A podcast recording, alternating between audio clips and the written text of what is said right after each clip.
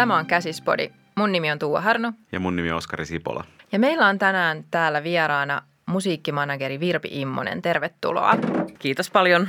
Ja me äh, puhutaan musiikista ja musiikin käytöstä tv ja elokuvissa. Sä oot Virpi tehnyt music supervisorin töitä. Äh, miten sä oot päätynyt niitä tekemään ja mitä se työ on?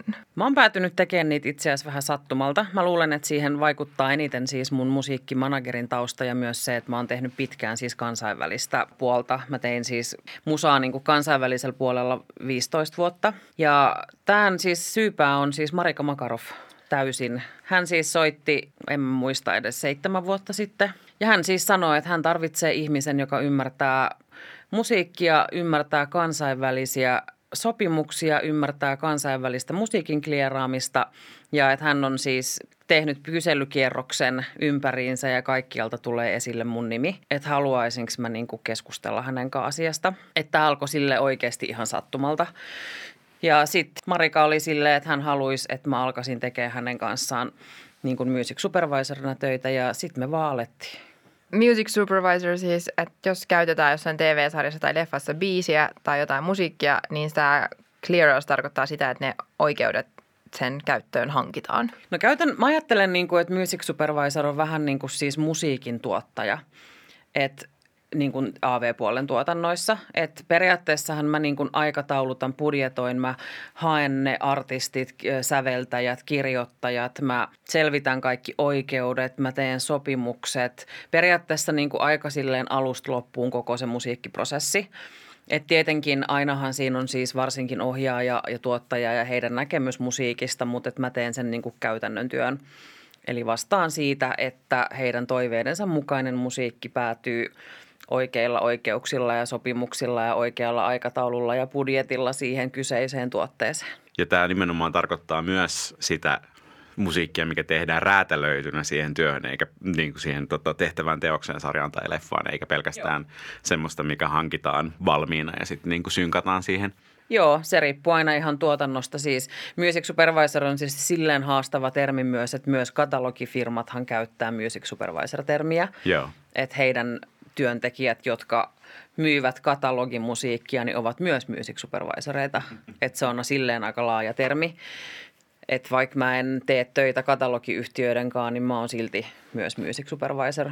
Se ehkä vähän sekoittaa sitä kenttää vähän niin kuin sitä termiä. Kun sä teet tuota työtä, niin onko sulla myöskin, niin kuin, että ehdotatko myöskin itse sille, että mikä sun mielestä sopisi siihen? Joo, se riippuu niin tuotannosta, niin kuin te varmaan hyvin tiedätte, että kun välillä on siis, mä oon vaikka nyt tehnyt siis kohta seitsemän vuotta sitä kansainvälistä muumisarjaa, eli mä niin kuin vastaan musiikista myös siihen koko kansainväliseen versioon, niin siinä on taas niin kuin ohjaaja, jolla on niin vahva visio, tai ohjaajat, joilla on niin vahva visio, myös tuottajat, joilla on tosi vahva visio, että niin kuin kyllä sieltä, sieltä tulee niin kuin aika selkeät raamit, että millaista me haetaan, ää, mitä mä sitten niinku toteutan, mutta kyllähän ne ehdotukset tulee sitten loppupelissä multa, että tällaisia artisteja ja tällaisia biisejä. Siinä on toki se iso poikkeus, että kun me tehdään animaatioa, niin se on vielä niin kuin siis pykälän verran erilaista ja haastavampaa, koska animaatiossa kuva on aina ensin. Ja periaatteessa musiikin täytyy olla jopa tietyssä tempossa, koska animatic-versiot on jo leikattu siinä vaiheessa, kun musaa tehdään. Niin se on tosi tarkka niin kuin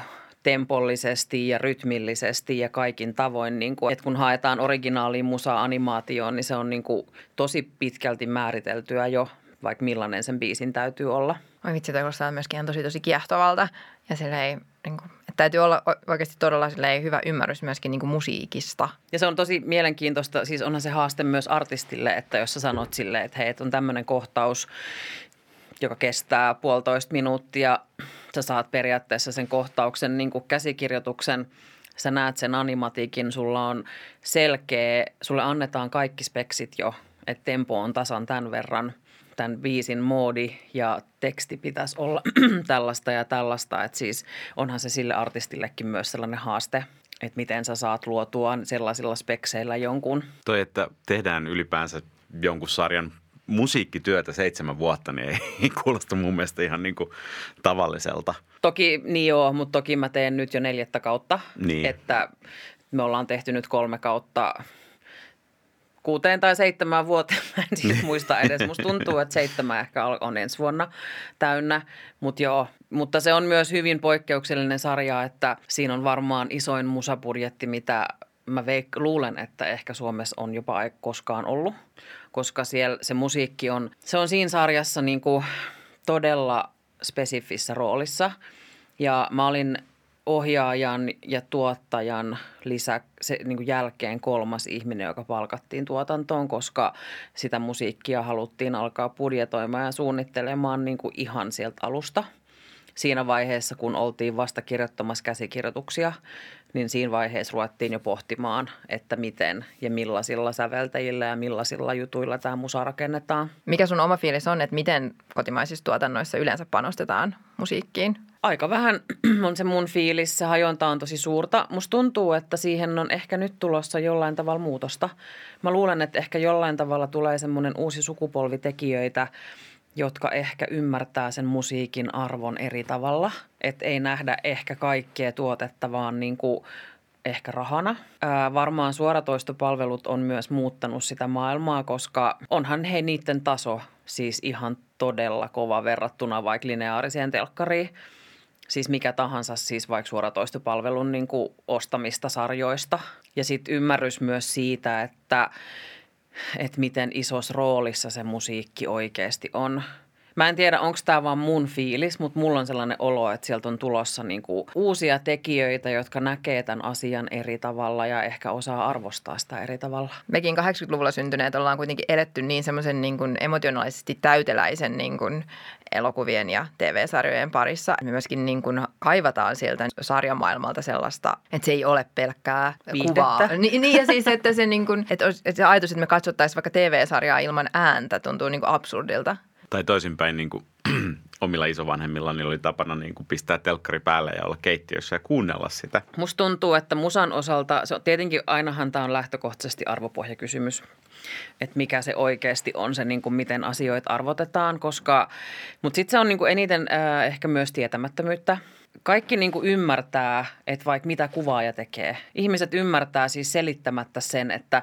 miksi meidän maksetaan näin paljon kuvauskalustosta ja kuvaajasta. Mutta mut kaikille ihmisille ei ole siis millään tavalla selkeää se, että miksi me maksettaisiin musiikista. Kun se ei ole niin, me tarvitaan se, kuva on pakollinen. Meillä on tietyt kriteerit, niin kuin kuka tahansa ymmärtää, siis vaikka olisi alan ulkopuolinen ihminen, että miksi meillä on kuvaa ja miksi siitä maksetaan, miksi meillä on ääni, miksi siitä maksetaan – miksi pitää olla tehostetyypit, jos halutaan pommeja.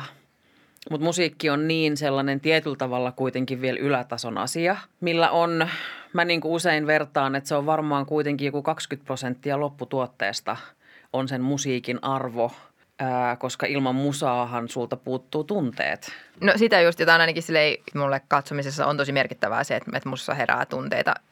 Luulen, että en ole tässä yksin.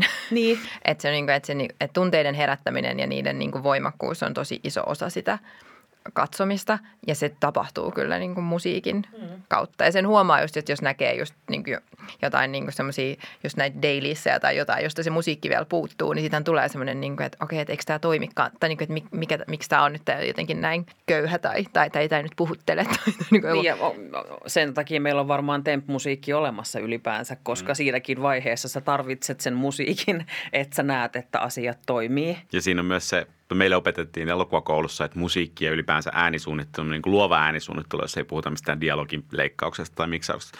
Luova äänisuunnittelu ja musiikki on tavallaan ainoat elokuvakerronnalliset keinot, jotka ohittaa katsojan niin kuin kriittisen äh, tota, tarkastelun, mm. jotka menee suoraan alitajuntaan ja suoraan, niin kuin, suoraan tunteisiin.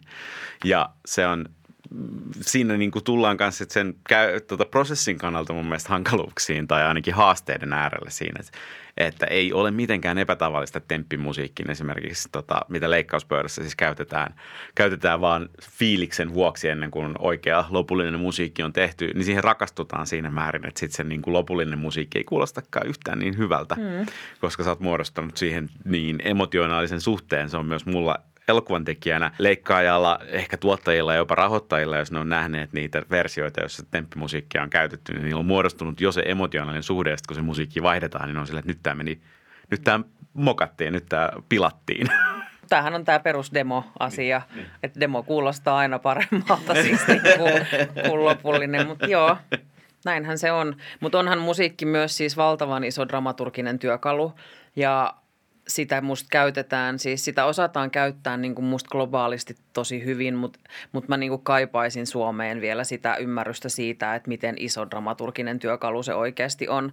Miten sä voit niin kuin luoda hahmoista ihan erilaisia ja tunnelmista ja ympäristöistä ja kaikesta niin kuin dramaturgisesti sen musiikin avulla.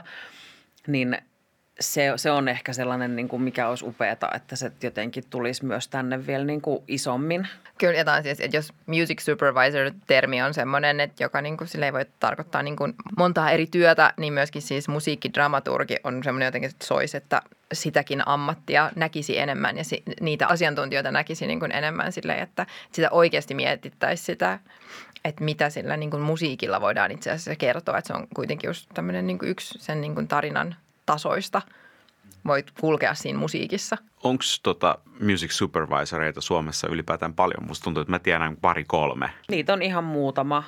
Ja sitten se vähän ehkä just sekoittuu tämän katalogimusan myötä, koska nyt nuo katalogifirmat on jo levittäytynyt vähän Suomeenkin, että niillä alkaa olla näitä Suomen edustajia. Mutta ihan muutama, ja sitten en mäkään tiedä ehkä kaikkia. Ja sitten sehän on myös vähän sellainen, niin kuin, itse asiassa vähän niin kuin musan managerikin – kun music supervisor, siis ei ole mitään koulutusta. Siis sä voit periaatteessa sanoa nyt, että mä oon music supervisor ja sit sä vaan oot. Ei ole mitään, niin kuin, vaikka Jenkeissä usein täytyy olla joku lisenssi kaikkeen, että sä voit toimia jollain nimikkeellä, niin ei tarvitse. Sä voit vaan tänään olla silleen, että hei, aika hauskaa, mä voisin olla music supervisor ja sit vaan tekee sitä. Siinä on siis, tämä on just se niin kuin iso haaste – et mä niin näen, että music supervisorit äh, nimenomaan toimii siellä välittäjäportaassa. Niin kuin agentit, managerit, äh, promoottorit, tosi muutkin siis ja se on, se on meillä varmaan niin kuin koko kulttuuri ja luovilla aloilla se iso haaste, että meiltä niin kuin puuttuu se tosi ammattitaitoinen välittäjäporras. Ja mä näen, että music supervisorit menee siihen yhtä lailla kuin music editorit tai music directorit tai niin kuin koko tämä toimiala, mikä meiltä puuttuu AV-puolelta – niin ehkä semmoinen niin yleisenä semmoinen välittäjäportaan ammattimaistaminen ja rakentaminen. Koska miten sitten, jos tämä music supervisor tietyllä tavalla puuttuu siitä välistä, niin onko se sitten niin, että tuottajat itse ottaa yhteyttä sinne niin kuin artisteihin? Ja niin kuin... Se varmaan riippuu tuotannosta. Siis loppukädessähän tämä on varmasti siis, no okei, sitten kun me mennään siitä arvopohjasta alaspäin, niin tähän rahakysymys aina. Mä luulen, että tuotannoissa on varmaan vähän silleen, että välillä se on harkkari, välillä se on assari, välillä se on tuottaja, välillä se on vähän, välillä se on aika usein varmaan se tyyppi, jolla sattuu olemaan vähän aikaa, jonka pitäisi selvittää sitä musaa. No mutta onnistuuko se toi, koska toi kuulostaa silleen jotenkin, ää, se mitä sä kerrot siitä, että, niinku, että jotenkin näin niinku kansainvälisten niinku, ää, artistien vaikka kontaktointi tai niinku sopimusten teko, niin se kuulostaa tosiaankin siis siltä, että siinä pitää olla niin kuin ammattilainen tekemässä tätä. Kyllä mä ainakin ajattelen näin, että siinä pitäisi olla ammattilainen, mutta se on, se on usein siis tietenkin rahakysymys. Että et se, mitä me, niin kuin, kun me ollaan tätä asiaa tässä tutkittu ja paljon keskusteltu, niin että kun AV-alan tuotantojen rahoitus ei ole noussut, eh, ehkä jopa pienentynyt, sitten samaan aikaan tuotantokulut on kasvanut vuosivuodelta – samaan aikaan lisähenkilöstön vaateet on kasvanut. Sul pitää olla siis intiimipuolen ihmisiä ja ekologisuusasioita ja vaikka sun mitä.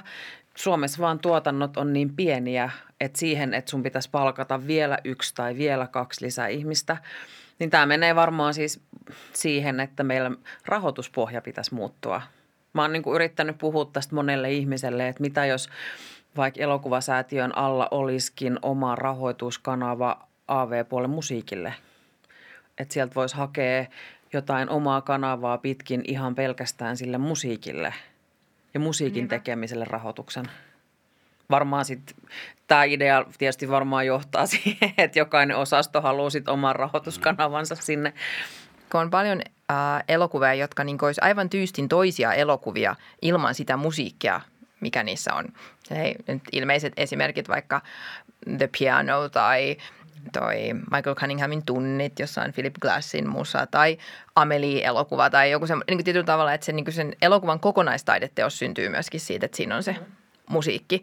Niin sitten tulee semmoinen, että kyllähän että haluaisit, että siihen olisi, olisi mahdollisuus vaalia sitä, että voi syntyä tällaisia niin kuin, teoksia, jossa se musiikki saa olla niin kuin, tai että se on niin kuin elimellinen osa sitä. Niin, tässä on varmaan just se haaste, että kuka on se loppukuluttaja, että me tehdäänkö me viihdettä koko kansalle vai millaisille, millaisille niin kuin kohderyhmille me tehdään. Että valitettava totuus varmaan on myös se, että siis kaikkia kuluttajia ei siis kiinnosta myöskään, että mitä se musiikki on, koska heitä kiinnostaa enemmän se viihde ja sisältö toisissa tuotteissa. Et nythän vaikka tuo lista, mitä sä luettelet, niin me puhutaan aika silleen niin kuin korkean tason elokuvatuotannoista esimerkiksi. Ne, ne ei myöskään ole sellaista niin kuin koko kansan viihdettä ne elokuvat.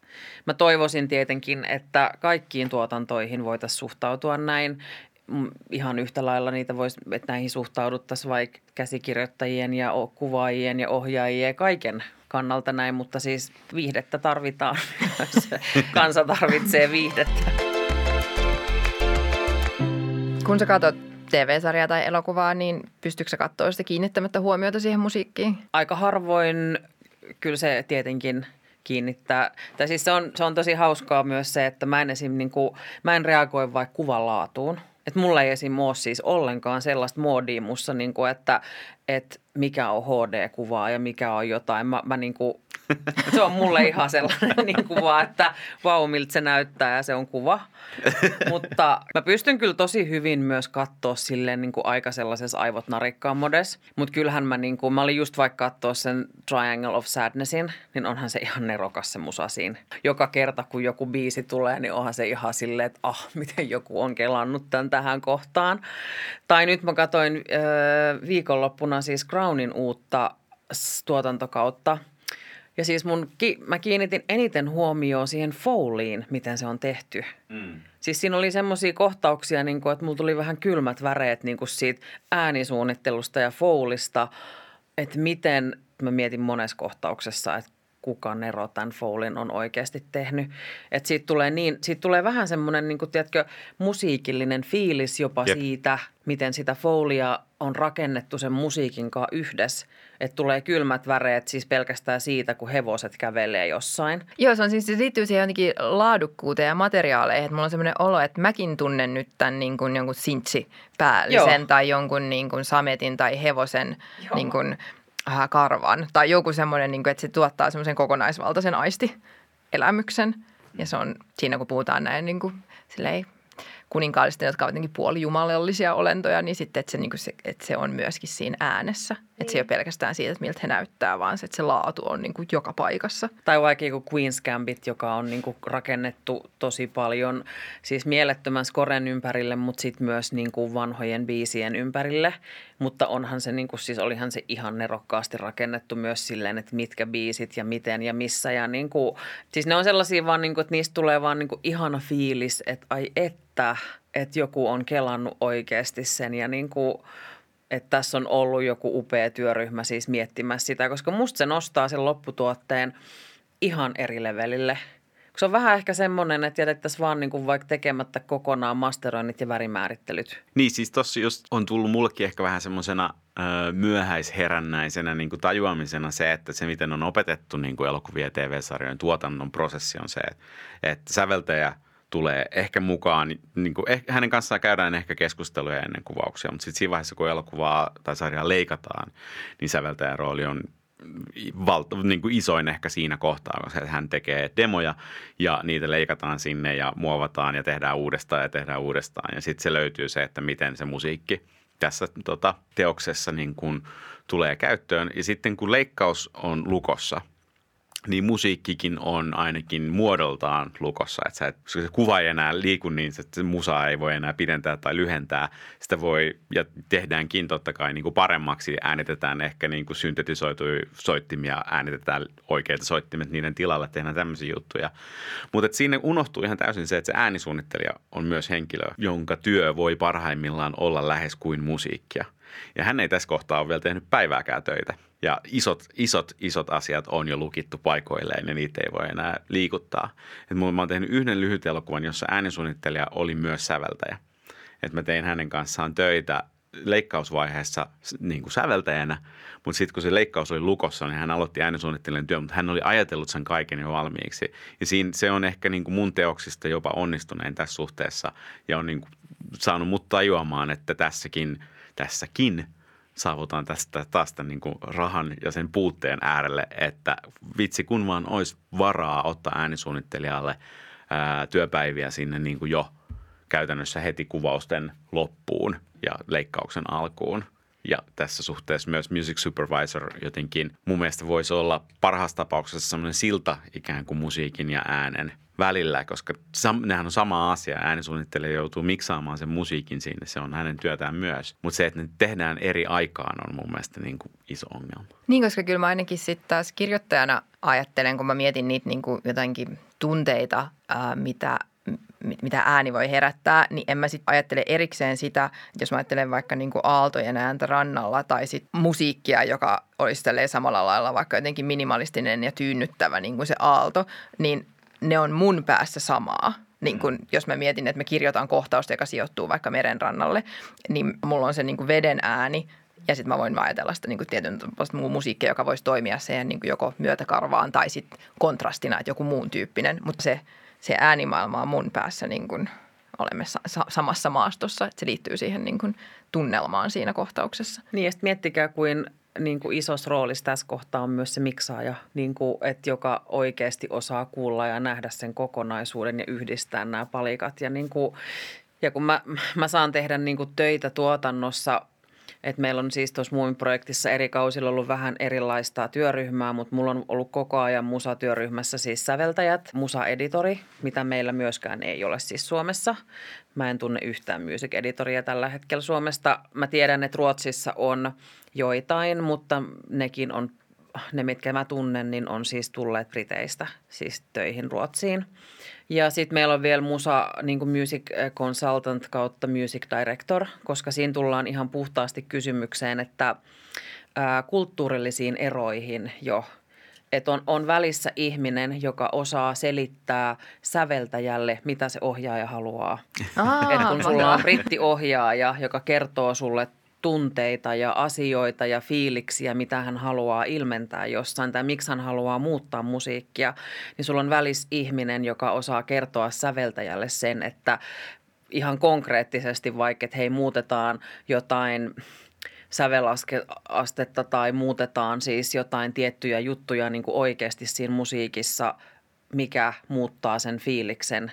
Ja sitten kun me puhutaan kahdesta eri kulttuurista – niin erilaiset tunteet kuulostaa erilaisilta suomalaisen ja englantilaisen silmin ja korvin. Niin se, se on siis tosi mielenkiintoinen maailma myös siis silleen, että koska musa-editori taas niin kuin vaikka meillä, se on se tyyppi, joka leikkaa meillä siis aina temp-musiikin. Ja toki me nyt kun me ollaan vaikka tehty jo kolme kautta, meillä on siis, en mä tiedä paljon, meillä on musaa joku 30 tuntia ainakin varmaan varastossa, että me pystytään myös hyötykäyttämään jo aikaisempia kausia ja sehän on taas sitten tilanne, että jos sulla on hyvä musaeditori, niin se voi olla, että säveltäjille ei jää enää kuin vaikka puolet per jakso sävellettävää uutta musiikkia, koska sulla on niin hyvä musaeditori, joka pystyy jo leikkaamaan siinä leikkausvaiheessa aikaisemmasta musiikista kaiken sisään. Siis myös leikkaajille, ohjaajalle ja tuottajalle – mutta on, nämä on näitä siis, että mä toivoisin, että meillä joku päivä olisi tämä koko infra kasassa. Ja sitten se on varmaan tosi, tai meillä on tällä hetkellä se haaste, että kun nuo isot yhtiöt haluaa laajentaa tänne ja tehdä isoja tuotantoja ja kaikkea, mutta me, meillä pitäisi olla se infra heille. Ja mä oon varma, että musa ei ole niin ainut osa-alue, mitä meiltä puuttuu AV-puolelta infrasta. Ja tämä ei ole missään nimessä Suomen ongelma, vaan tämä on kyllä ihan pohjoismainen ongelma – että ei music supervisoreita tai editoreita tai music directoreita ole siis myöskään Pohjoismaissa kuin ihan jonkun verran. Tanska ehkä voi olla edelläkävijä tässä. Mä luulen, että he ovat elokuvan maailmassa Pohjoismaissa muutenkin sille. Omassa liigassaan. niin. niin mä mietin, että Ruotsi sitten taas on niinku musiikin supervalta. Että niin. et, mutta et mä oon ymmärtänyt myös samoin, että siellä sitten taas se, he ovat niinku ikään kuin oma – linnakkeensa ja mm. elokuva- ja TV-tuotanto on oma linnakkeensa ja se yhteistyö ei ole mitenkään itsestään selvää tai automaattisesti toimivaa. Mutta jos mietitään nyt meidän tuota podcastin kohderyhmää niin kuin käsikirjoittajia, niin mit, mitä niin kuin ajatuksia sulla, sulle tulee siitä, mitä käsikirjoittajien kannattaisi tietää ja ymmärtää koskien nimenomaan musiikin dramaturgiaa ja ehkä myös tätä biisien kirjoittamista sisään, jos siltä, siltä tuntuu, että tämä on niin kuin ehdottomasti oltava just tämä biisi tässä kohtauksessa – niin minkälaisia neuvoja sä antaisit ehkä heille sitten? No musta tuntuu, että ylipäänsä siis musa- ja AV-puolen niin kuin isoin ongelma on varmaan kommunikointi. Me niin kuin huomattiin se tästä, kun me tehtiin tätä niin kuin tutkimustyötä myös, että ei nämä ihmiset tunne toisiaan, näin puhu keskenään. Meillä ei ole koulutusta, meillä ei niin kuin, vaikka AV-alan tai varmaan myöskään musiikkialan koulutuksissa ei siis opeteta oppilaille kumpaakaan puolta. Meillä ei niin opeteta ohjaajille ja tuottajille musiikkialan perusrakenteita tai perustekijänoikeusasioita tai mitään klieraamisasioita. Varmaan musapuolelle pitäisi oikeasti ihan samalla tavalla siis olla joku tällainen, jossa opiskelet elokuvasäveltäjäksi, niin varmaan joku perusopinto myös siitä niin kuin AV-puolesta. Mutta nyt mä toivoisin, että me saataisiin jotenkin tämä keskustelu auki, että musa-ala ja AV-ala alkaisi keskustelemaan, tutustumaan toisiinsa, ymmärtämään näitä järjestelmiä. Hyvä, kun sä mainitsit tämän tutkimuksen, koska mä tosiaan olin, olin lukenut sen, mutta sitten kun me valmisteltiin tätä jaksoa, niin mä se jotenkin unohdin, että semmoinen tosiaan oli tehty, mutta et, niin kuin, voitko kertoa nopeasti vaan, että mikä se on, että ihmiset, jotka kuulee tämän, niin voi sitten ehkä löytää sen. Onko se Apfin sivuilla vai mitä kautta sen saa? Se on varmaan Apfinkin sivuilla, mutta se on niin kuin Suomen musiikkikustantajien sivuilla. Se on niin kuin musiikkikustantajat on periaatteessa se päätilaaja ollut siinä, mutta me tehtiin se yhteistyössä niin kuin AV-alan ja APFin ja monien toimijoiden kanssa. Mutta ihan tämmöinen perus vaan niin kuin perustutkimus siitä, että miten musiikkia käytetään AV-alalla. Et periaatteessa se kertoo perusperiaatteet, että mitä, millaisia oikeuksia on, miten niitä klierataan, mitkä on tekijänoikeusjärjestöt, mistä asiasta täytyy kontaktoida ketäkin, mistä löytää tietoa. Siinä on vähän purettu myös meidän diversiteetti- ja tasa-arvo-ongelmia – koska oliko se jopa siis 2023 prosenttia ehkä vai 7 prosenttia elokuva-alan elokuvamusiikin säveltäjistä ovat naisia, joka tarkoittaa elokuvasäätiön rahoittamista elokuvista 1-2 vuodessa. Siis palasin jotenkin mielessäni niin kuin kouluvuosiin, että mitä niin kuin meille musiikin käytöstä niin kuin kirjoittajina, ja nyt sitten äh, Oskari, sä voit puhua niin kuin Aallon puolesta, mutta niin kuin, ää, ainakin Teakissa, niin se oli tosi sille just tämmöinen niin original niin kuin musiikin käyttö siis, että valmiita lauluja, niin meillä oli se semmoinen joku ihmeellinen peukalosääntö, että, että tietyt sekunnit voit käyttää ilmaiseksi ja se on niin kuin sit se, että kun teet esityksiä. Ja sitten taas niin kuin kirjoittamiseen liittyen, niin mä tein mun niin kandin näytelmän musiikkinäytelmänä, eli mä jo niin kuin tein yhteistyötä sit säveltäjien kanssa. Ja mä tajusin niin kuin niitä asioita, miten, miten se liittyy siihen, että kun jo, jos joku asia kerrotaan jo musiikissa, niin sit mun ei tarvitse sitä niin kuin siinä tekstissä kertoa. Että sitten se, niinku, että se vaikutti se niinku musiikin käyttö siihen, että miten mä voin sitten niinku kirjoittajana, niinku mitä mun kannattaa sit silloin tuoda niissä asioissa esiin. Mutta jos mä en olisi valinnut kirjoittaa sitä kandin näytelmää niin, niin sitten se ei olisi millään tavalla välttämättä kuulunut siihen mun opintoon. Sitten mä olisin tietyllä tavalla niinku käsitellyt sitä niinku tekstiä tekstinä. Todellakin toivoisin, että olisi semmoinen niinku joku niinku musiikin käyttö draamassa kurssi, jota siis sekä teakkiin että – Mä en tiedä, oliko teillä Aallossa sitten enemmän niin kuin sitä. Meillä oli kirjaimesti yksi, oliko se kahden viikon kurssi kuitenkin, mutta Sibelius Akatemian opiskelijoiden kanssa, missä he, meille annettiin siis pätkiä vanhempien opiskelijoiden tai jo valmistuneiden opiskelijoiden harjoitustöistä, mistä oli saatu se ikään kuin valmis elokuva, mutta otettu vaan musiikki pois ja sitten me yhdessä sävellettiin niihin silleen, että mullakin oli niin kuin vaikka kolme eri säveltäjää teki siihen samaan kohtaukseen omat versionsa siitä, millaista musiikkia. Sitä kautta niin kuin haluttiin kanssa demonstroida se, että miten erilainen tunnelma voidaan luoda niin kuin erilaisilla musiikillisilla ratkaisuilla. Mutta se oli ainoastaan ja vain säveltäjän kanssa työskentelyyn liittyvää. Et sitä, että miten just vaikka rakennetaan musiikkidramaturgiaa, jossa halutaan käyttää paitsi ehkä niin kuin originaalisävellyksiä, niin myös ää, valmiita biisejä ja myös ehkä jossain määrin katalogimusiikkia täydentämään sitä, jos tarvii vaikka jotain source-musaa, joka soi jostain kaiuttimesta tai jotain, niin ei sitä välttämättä ole järkeä teettää. Mutta mistään tämmöisestä ei, ei ole niin kuin mun ainakaan opiskeluaikana tarvittu mitään opetusta. Se on kaikki tullut sitten ää, työskentelyn kautta ja myös sitten erehdyksen ja oppimisen kautta. Kelatkaa, miten mahtavaa se olisi, jos se kommunikaatio voisi lähteä jo niin kuin sieltä opiskeluasteelta että jo siellä puhuttaisiin puolin ja toisin, opetettaisiin musa-alan tekijöille AV-alan juttuja ja, ja AV-alan puolelle sitten taas musiikkiala asioita. Että olisi se niin kuin perusymmärrys jo kaikesta, kun sä valmistut. Ja olisi vaikka olemassa jo valmistuessa se vaikka organisaatiorakenteet olemassa, että sä tietäisit jo, että mistä mä kysyn sit apua, mistä mä saan oikeuksia mihinkin, mistä mä voin hakea tietoa, jos mä tarvitsen jotain AV-alan puolelta tai niin kuin ihan tämmöinen perusrakenne. Että se kommunikaatio on ehkä musta se ongelma, että AV-ala kelaa koko ajan, että no musa on ihan saatana vaikeaa ja se on helvetin kallista ja sitten musa-ala on silleen, että ne, että ne on ärsyttää ne kaikki ohjaajat ja tuottajat, kun ne ei ikinä osta meille mitään tai ne ei suostu maksaa meille mistään mitään.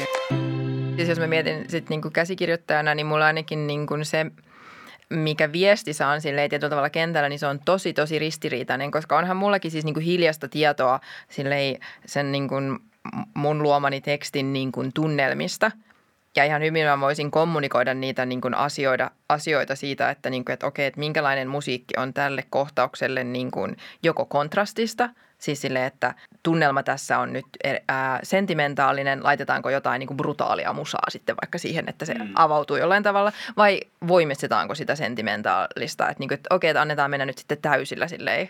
Niin mulla on tällaista tietoa, ää, mutta tällä hetkellä se niin viesti, jonka mä saan kentältä on semmoinen, niin kuin, että okei, että musiikki ei kuulu käsikirjoittajalle, älä tee sille asialle mitään.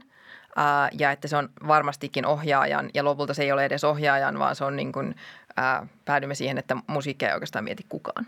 Et niin kuin, että tai sitten joskus harvinaisesti multa pyydetään jotain, niin kuin, että hei, että, että tässä saat merkinnyt, että ollaan, sulla on käsi, äh, kohtaus, joka sijoittuu yökerhoon, mikä siellä soi siellä yökerhossa. Ja sitten mä yhtäkkiä tuunkin silleen, niin kuin, että mua mä häkellyin, koska mä sanoin, että ahaa, että haluatteko te, että mä nyt kirjoitanko tähän nyt sen, sen biisi, että oikeasti vai? Ja sitten tietyllä tavalla siinä tulee semmoinen, niin että no mutta miten se sitten, että mikä biisi, että eihän se nyt ole sitten niin kuin, että en voi vaan ottaa silleen, että mikä on nyt tällä hetkellä eniten yökerhoissa soiva joku tanssibiisi, että varmaan sen pitäisi sitten siihen niin kuin yleiseen, sen sarjan maailmaan sopia sen, niin kuin, että se ole, ei voi olla niin kuin random valinta, jonka mä teen.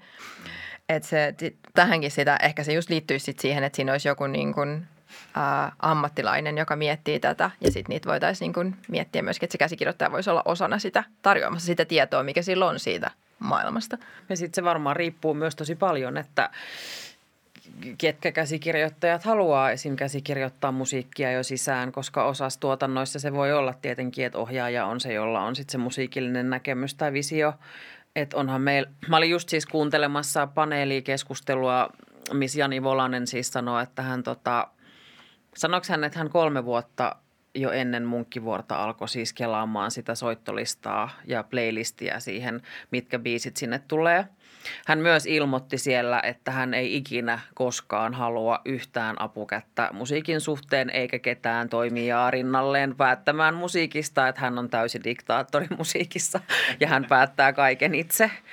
Mutta sitten se myös sanoo, että lopputulema oli se, että yksikään niistä biiseistä ei ehkä päätynyt lopulliseen sarjaan, koska sitten kun se sarja oli oikeasti kuvattu, niin todettiin, että et ei nämä hänen biisit siis sovi ollenkaan siihen, mitä hän on niinku vuosikausia kelannut. Eli mutta tuohan on tosi mielenkiintoista, koska kyllä mun, ja tämä on mun mielestä, se on, niin se on olennainen ero on se, että mikä on käsikirjoittajan playlist – ja mikä on sitten niinku se itse teos, koska ne on mun mielestä ne on tosi eri asioita. Siis niinku, ja mäkin luon kaikkia niin kuin projekteja varten playlistin ja se liittyy niihin tunnelmiin, joita mä haen. Että jos mä haen jotain niin kuin jännittävää tunnelmaa, niin sitten mä kuuntelen jotain jännittävää, hiipivää musaa tai jos mä niin kuin haen jotain niin kuin iloisuutta ja energiasyyttä, niin mä kuuntelen sellaista. Niin näähän on kaikki semmoisia niin myötäkarvaisia asioita. Ja sitten voi olla ää, todellakin tarpeellista, että siinä niin kuin lopputeoksessa niin että se musiikki avaakin jotain ihan uutta ja muuta, joka olisi ollut niin kuin mahdotonta ehkä siinä kirjoitusvaiheessa ajatella niin monella, niin kuin jotenkin monella tasolla sitä.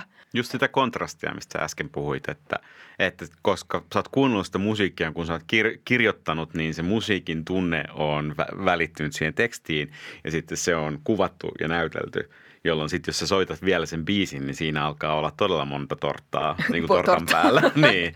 Ja sehän se on just se, että sit se musiikin henki on siellä läsnä, mutta se mitä musiikki varsinaisesti siinä lopputuotteessa voi siinä kohtaa tehdä, niin kannattaa olla jotain ihan muuta. Ehkä mun suosikki jotenkin esimerkkini tästä on, että niille tota, toi The Girl with the Dragon Tattoo, David Fincherin versio siellä lopussa, kun tämä sarjamurhaaja meinaa ruveta palottelemaan, tappamaan ja palottelemaan tuota päähenkilöä, niin se pistää soimaan tuon Anyone Orinoco Flow-biisin.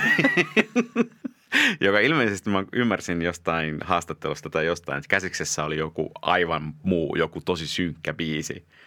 Mutta se on äärimmäisen synkkä kohtaus itsessään, että niin kuin tätä henkilöä, tämä henkilö tapetaan tai ollaan tappamassa tässä kohtauksessa.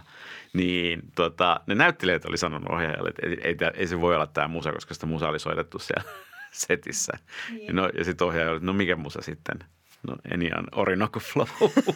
ja se on täydellinen. Se on aivan täydellinen. Niin, niin. mutta toi olisi, niin kuin se on mahtavaa, kun sulla on nimenomaan semmoisen niin kuin superhienon sellaisen, niin kuin, että wow, miten, niin kuin, ja kuinka friikkiä, että se on tämä. Ja siis, että mikä hiipivä kauhu tulee siitä, että se biisi on tommonen niin kuin hivelevä ja kiltti.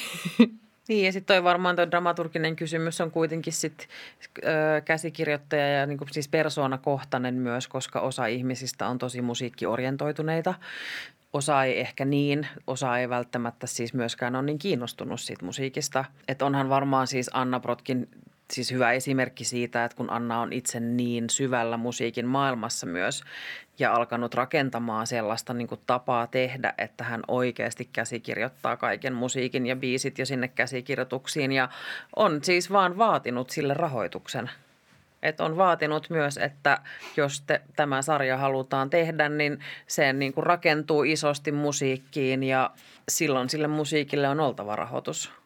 Ja sitten kun mennään niin kuin taas siihen rahakysymykseen, niin se mihin itse törmään tosi usein on se, että oletetaan, mutta ei tiedetä, et oletus on niinku se, että no biisit varsinkin maksaa tosi paljon.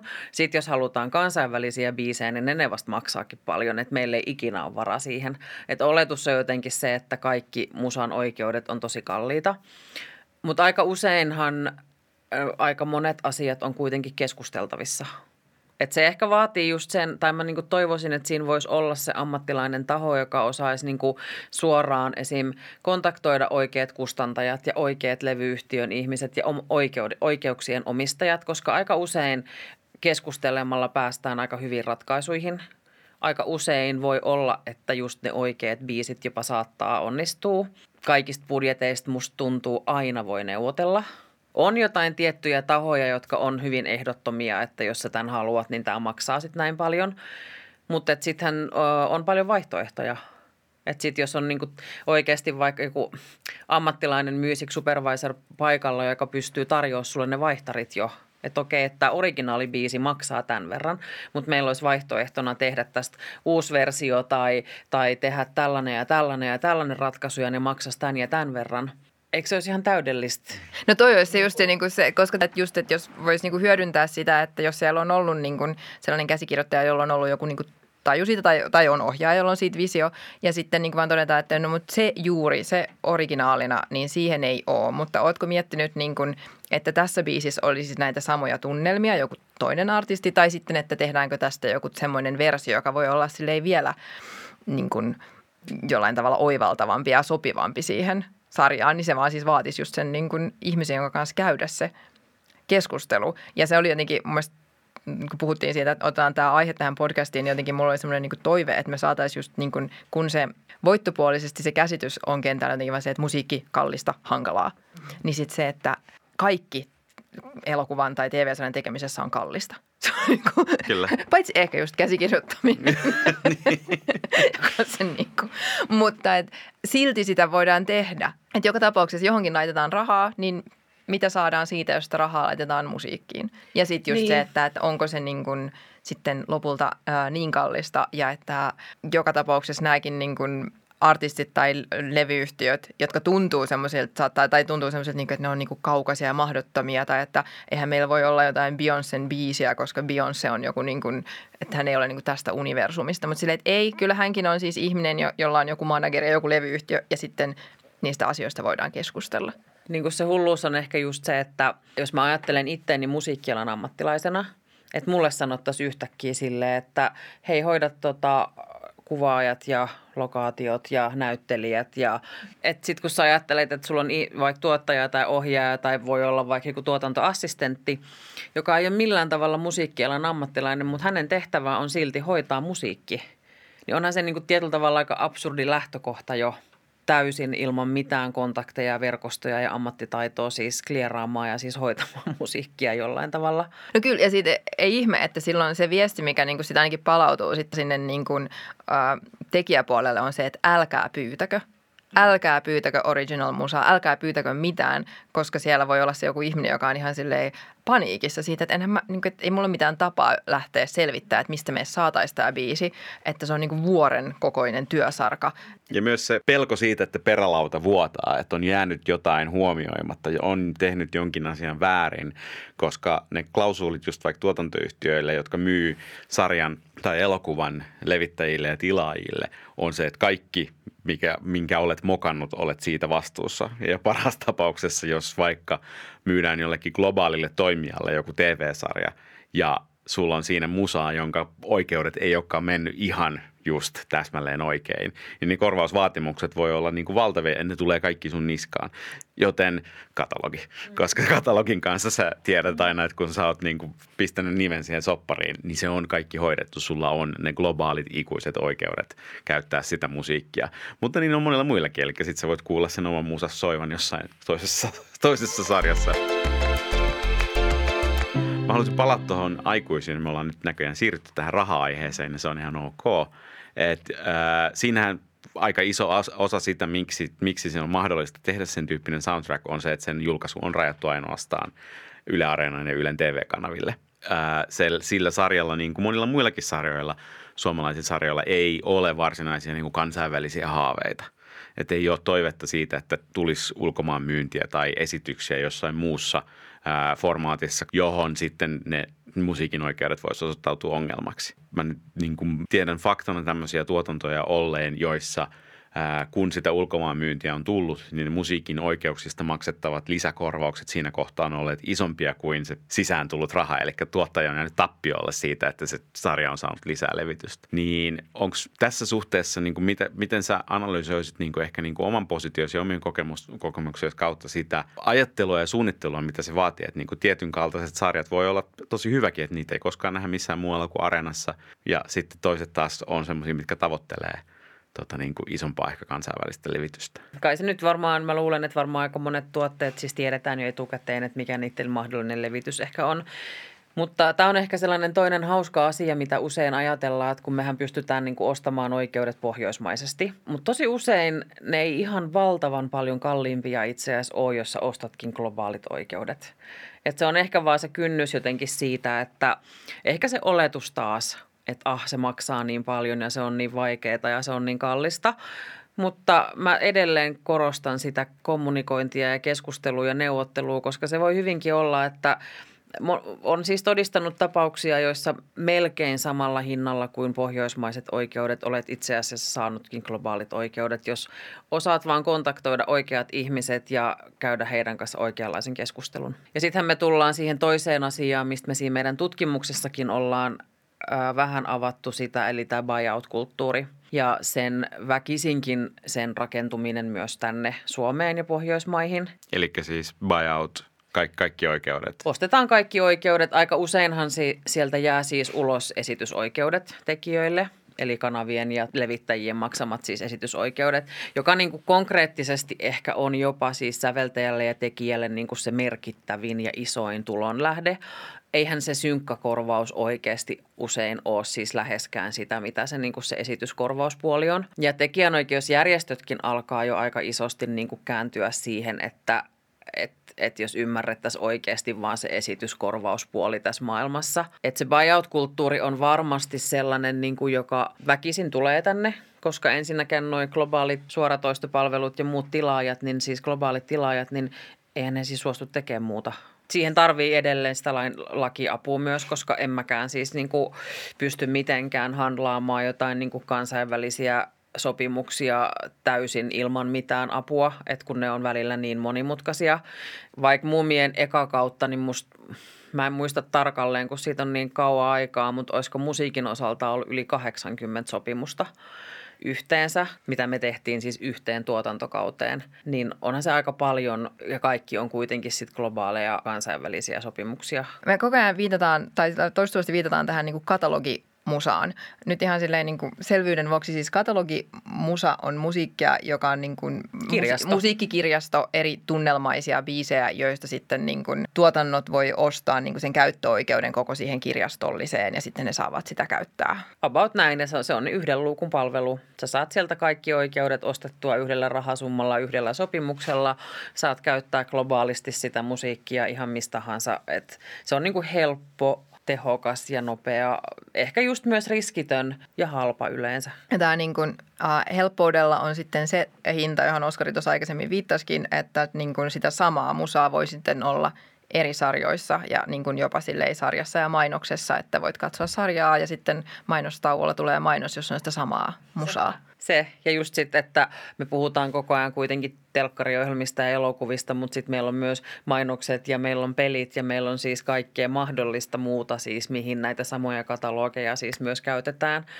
Oletko ollut koskaan semmoisessa projektissa mukana missään roolissa, missä olisi käytetty vain katalogimusiikkia? Onko silloin sun palveluille tarvetta? Mä en ole ollut ja sitten en, en mä tiedä toki mihin mua siinä välttämättä tarvittaisi, koska sieltä tulee kuitenkin hyvin valmiina pakettina sulle aika lailla kaikki. Sittenhän se on enemmän varmaan se niin kuin musa-editorin duuni, että sulla on niin kuin olemassa se musa, sä tarvit jonkun ihmisen, joka osaa leikata sen sitten sinne kuvaan. Mm. Että eihän siinä ehkä sille mua tarvita. Soppari on kuitenkin hyvin yksinkertainen, mistä ostat kaikki oikeudet kaikkea. Ja niin kuin... Vaikka tuotantoyhtiö on niin kuin monta eri tavalla paikkaa, missä niitä päätöksiä siitä, mistä se musiikki otetaan, niin voidaan tehdä. Että käsikirjoittajalla voi olla tässä, tämän suhteen ehdotus, sitten ohjaajalla voi olla siitä näkemys, sitten leikkaajan kanssa ja tulee tuottaja ja music supervisor, mutta se mikä on ollut ehkä semmoinen mun mielestä vähän hälyttäväkin kehityskulku nyt tässä niin kuin viime vuosina on se, että näillä tilaajilla, esittäjillä on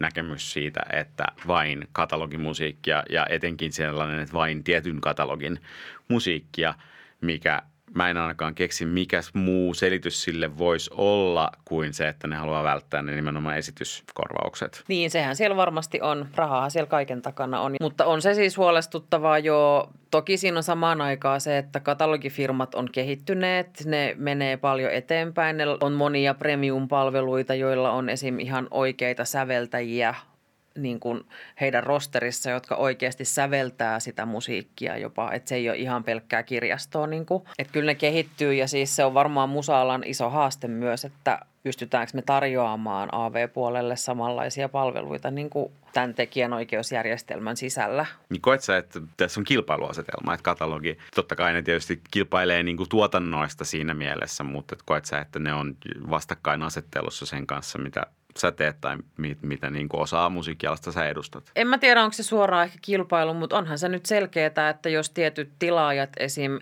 eivät suostu enää käyttämään mitään muita kuin katalogipalveluita esimerkiksi, niin onhan se nyt aika selkeä kilpailuasetelma, että se voi olla, että sieltä hävii vuodessa vaikka yhdeltä tilaajalta 20 tuotantoa joka vie siis 20 musiikintekijältä potentiaalisesti tosi monelta enemmän kuin 20 musiikintekijältä työn, mikä näkyy myös ö, tekijänoikeuskorvauksissa ja sehän näkyy suoraan myös sit sitä kautta valtion kassassa.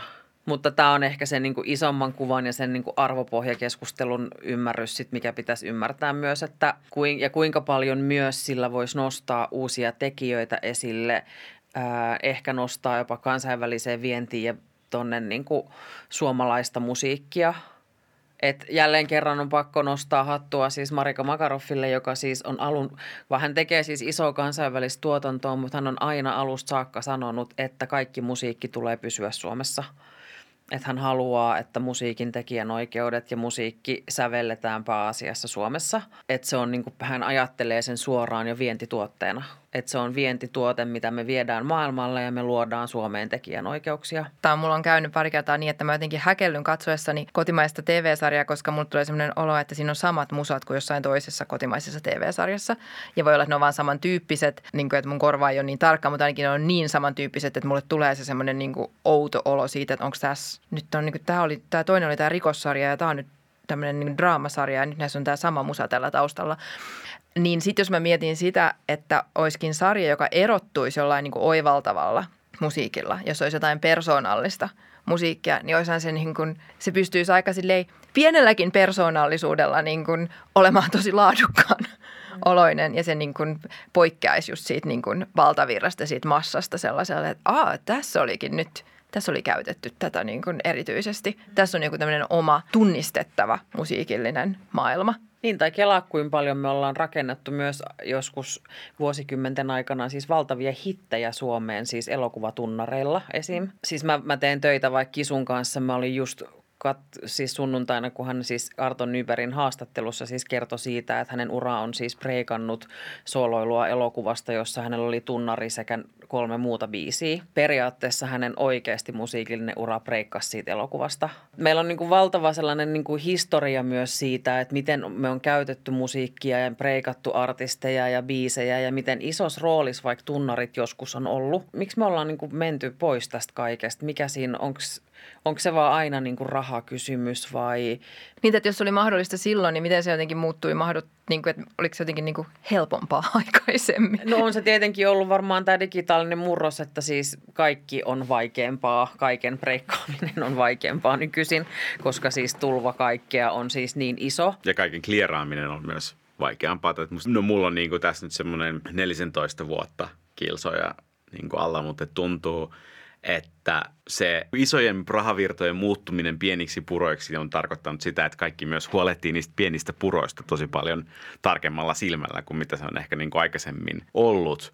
Ja siinä, missä on voinut olla mahdollista tehdä niin kuin hyvinkin edullinen diili vaikkapa lyhyt elokuvaan vielä 10-12 vuotta sitten, niin samankaltaista diiliä ei ole enää tarjolla, koska lyhyt elokuva voi YouTubessa saada yhtäkkiä miljoonia katsomiskertoja.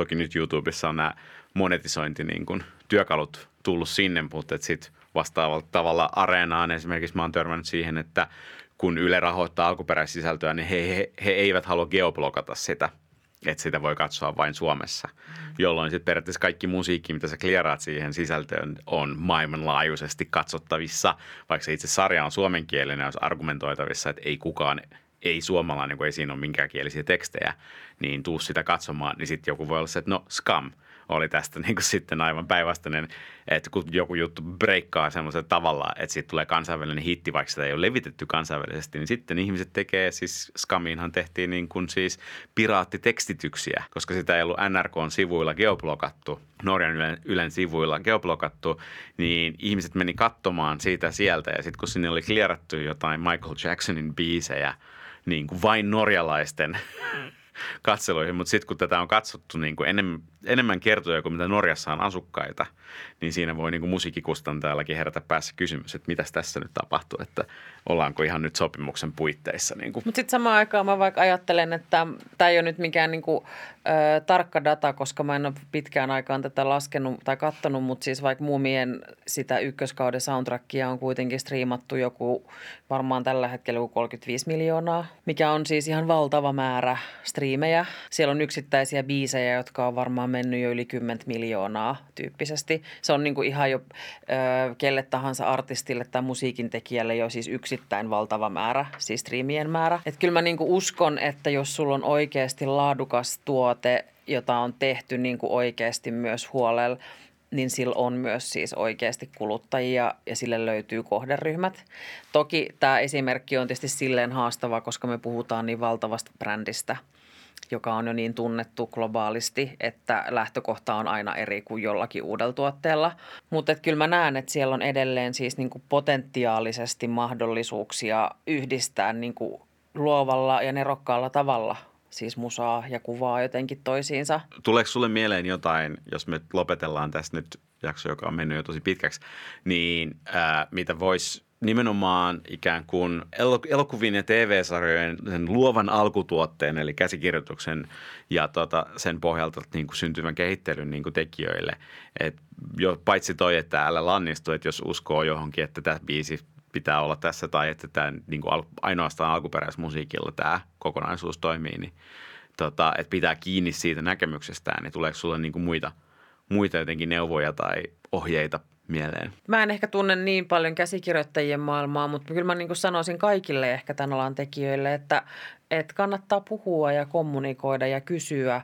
Ja jos on semmoinen fiilis, vahva fiilis vaikka, että on tosi vahva musiikillinen visio, niin varmaan pystyy tosi helposti soittamaan kustantajille tai, tai saamaan no, yhteystietoja, että ketkä ihmiset tästä maailmasta ymmärtää, jotka vois kertoa mulle, että hei, onko tämmöinen mahdollista ja järkevää ja miten sitä kannattaisi rakentaa. Ja mä toivoisin tosi paljon, että noin meidän tämän alan koulutusrakenteet vois muuttua niin, että siellä alettaisiin puhumaan näistä asioista, niitä alettaisiin jollain tavalla opettamaan ja kouluttamaan. Meidän alojen järjestöt ottaisiin näistä enemmän koppia, että me löydettäisiin lisää sitä kommunikaatioa. Loppukädessä tietenkin, että me päästäisiin tilanteeseen, jossa myös niin kuin rahoituspohja ja ehkä valtiotasolla sitten OKM ja TEMin päässä myös ymmärrys olisi ehkä laajempi sit siihen, että miten tätä alaa voitaisiin muuttaa, koska mä uskon, että se muutos on välttämätön ja se varmasti on tulossa. Pysytäänkö me itse sen kyydissä, niin I hope so, mutta en tiedä, kuin tässä käy. Sillä toiveikkaalla nuotilla. Hei, kiitos Virpi ihan tosi paljon tästä keskustelusta. Kiitos. Kiitos.